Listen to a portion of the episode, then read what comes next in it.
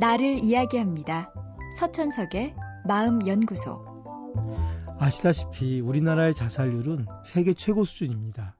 더욱 마음 아픈 건 증가 속도인데 2001년 10만 명당 14.4명이던 것이 2011년엔 31.8명으로 10년 만에 2배 이상 증가했습니다. 자살이 늘어나는 원인이나 그 대책에 대해서도 많은 논의가 필요할 겁니다. 하지만 마음연구소에선 자살에 대한 생각을 가진 사람을 만났을 때 우리가 어떻게 대응하는 것이 좋을지에 대해 우선 이야기를 드리도록 하겠습니다. 누군가 당신에게 자살에 대해 이야기한다면 그 사람은 당신을 믿고 있는 겁니다. 그럴 땐 진심을 다해 그의 말을 들어주어야 합니다. 그런데 정성을 들여 듣는다는 건 쉽지 않습니다.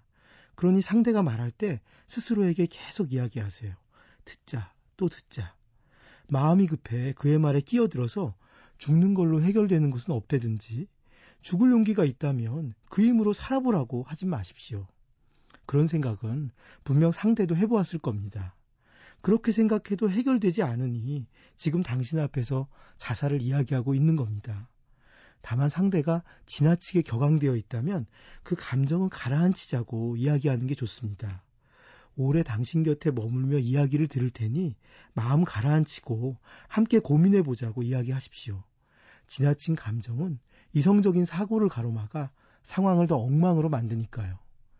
자살에 대해 말할 땐 그냥 일상적인 대화처럼 담담하게 아무렇지도 않은 듯 말하세요. 당신이 깜짝 놀라거나 자살이란 말을 입에 담기도 어려워하면 상대는 당신을 믿지 못하게 됩니다. 오히려 가볍게 말하는 사람에게 더 많은 이야기를 할 수 있습니다. 자살을 좋게 말할 수는 없지만 비난하지도 마십시오. 그건 대안이 아니라고 싸울 필요는 없습니다. 자살이 하나의 대안이라는 건 인정해주되 다른 대안도 많이 있다고 말해야 합니다. 그리고 그 과정에서 나와 함께 고민해보자고 내가 곁에 있겠다고 말해주세요. 깊이 있는 관계 하나가 삶과 죽음의 경계에 놓인 사람에겐 더없이 소중한 동아줄입니다. 마지막으로 자살 계획을 구체적으로 말할 땐 반드시 전문가를 만나게 해야 합니다. 가급적이면 함께 있을 때 전문가와 만날 약속을 정하세요. 그리고 전문가에게 가는 길에 함께 동행하면 좋습니다.